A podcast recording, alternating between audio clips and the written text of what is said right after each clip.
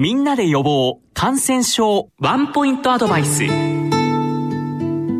リーズハンセン病の9回目。お話は国立感染症研究所感染制御部長の後学さんです。最近の調査では、ハンセン病の原因となる、来菌を保有している動物があるようですね。はい、えー、来菌は人だけに、えー、感染するわけではなくて、えー、霊長類にも感染します。また、えー、霊長類以外では実はですね、あのアルマジロという、えー、まあこれ哺乳動物なんですけれども、鎧で覆われたようなえー、動物です。で、これは、えー、いろんな種類いるんですけれども、アメリカに生息する、えー、とですね、お腹に9つの帯がある、ここの帯アルマジロというアルマジロがいるんですが、えー、これはですね、実は62%ぐらいが来菌を保有しているということが、えー、論文、研究で分かっています。で、このアルマジロというのは体温がですね、30度、32度とか低いですね。まあそういったこともあって、えっ、ー、と、皮膚だけではなくて、えー、内臓にも来菌があるということになっています。実際これは、えっ、ー、と、ある一定の区域では人獣共通感染症ではないかと。いうようなことが考えられています。で、さらに、えー、これ非常に新しい、えー、2016年になって、えー、イギリスの、あるいはですね、ヨーアイルランドにいる、ヨーロッパアカリスという、小さい小型のリスがいるんですけれども、その一部から、あの、ハンセン病用の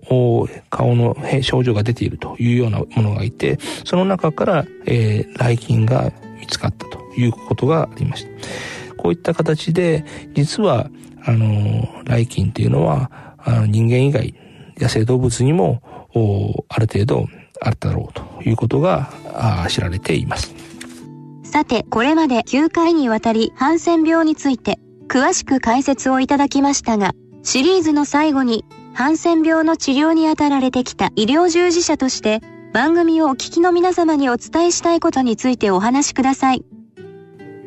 はい。えー、ハンセン病が治る時代になっ、ところがハンセン病は治療しても後遺症というものがなかなか治るわけではないということで、えー、実際に、あとは非常に長い間社会から確立されていますと、実際に社会復帰というのは非常に極めて難しいというような問題が出てまいります。ということで、えっ、ー、と、この特に長くいられた方、あるいは非常にその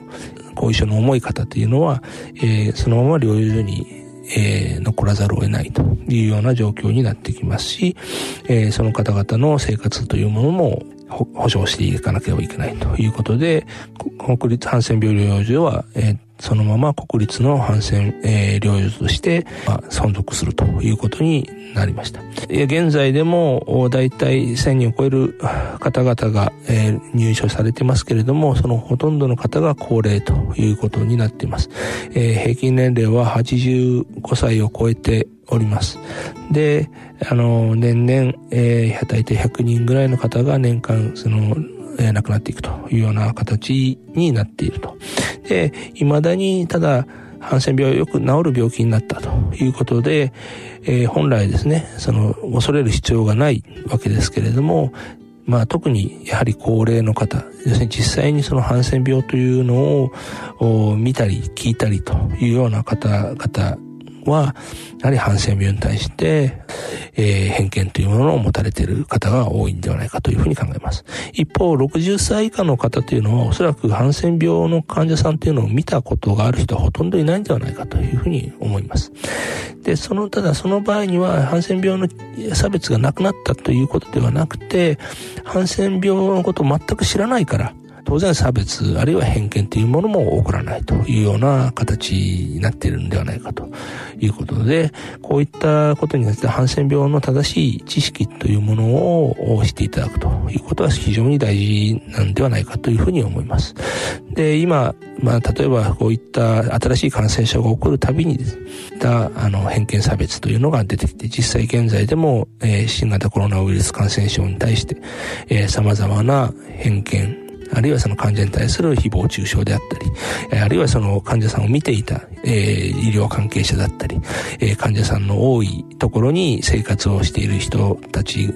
対して、えー、と偏見や差別といったようなことというのは未だに、えー、出ていると。こうしたことを見ますと、我々が持つこういった感染症に対する偏見差別というのは新しい病気が出るたびにこういった問題が起こってくるということではないのかなというふうに思っています。